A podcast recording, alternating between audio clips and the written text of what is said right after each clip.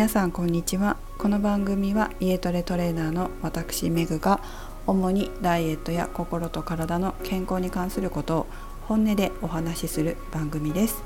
117回目の今日はダイエッターへ応援メッセージをお送りします。東京は少し雲がありいつもよりは暑さが少しだけ和らいでいるような感じがしています。皆様お住まいの地域はいかがでしょうか？台風が大変な地域の方々の皆さん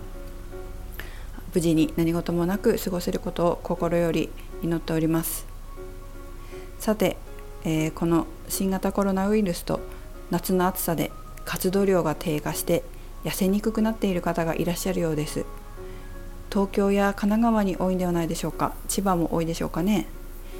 私たちの1日のエネルギー消費量っていうのは基礎代謝量それから食事誘発性熱産生活動代謝の3つで作られています。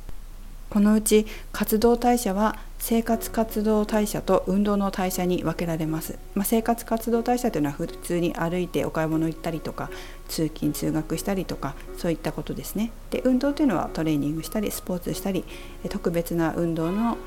運動にかかるエネルギー消費量です。この中でも例えば筋トレとか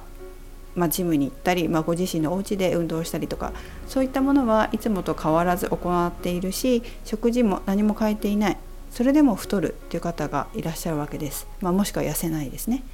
これはもう明らかに生活活動代謝の低下によるものというふうな場合があります。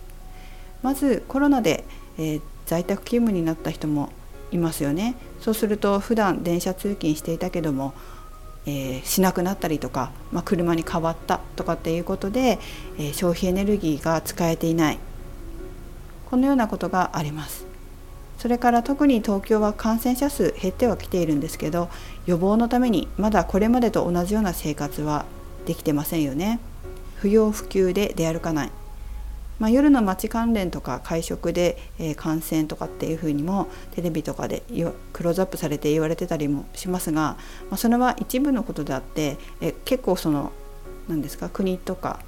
県都から言われている不要不急に出歩かないでくださいっていうことをしっかりと守ってる方も圧倒的に多いんですよね。だからそうするとご自身の仕事だったりとか買い物とかそういった必要なこと以外え家から出ないでなるべく出歩かないようにしてたりとかします。そしてあの打ち合わせとかちょっとした会議なんかはもう全部ウェブで行っていますから本当にこの生活活動代謝っていうのが下がってるなっていうふうに感じます、まあ、自分自身もそうですしね。あのいろんな方周りの方に聞くとそういう方多いようです。でさらに追い打ちをかけるような夏の暑さが、まあ、今日はいいですけどまだいいですけどね。普段こう晴れていて太陽が出てる時なんかはやっぱもう焦げるような暑さなのでなるべくこう出歩かないというか出歩けないような状態です。そうすると、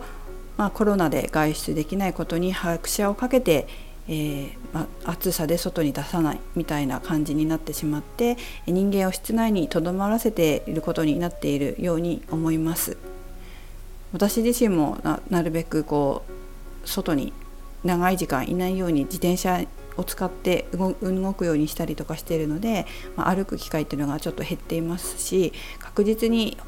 歩数っていうのは減ってるんじゃないかなというふうに感じます。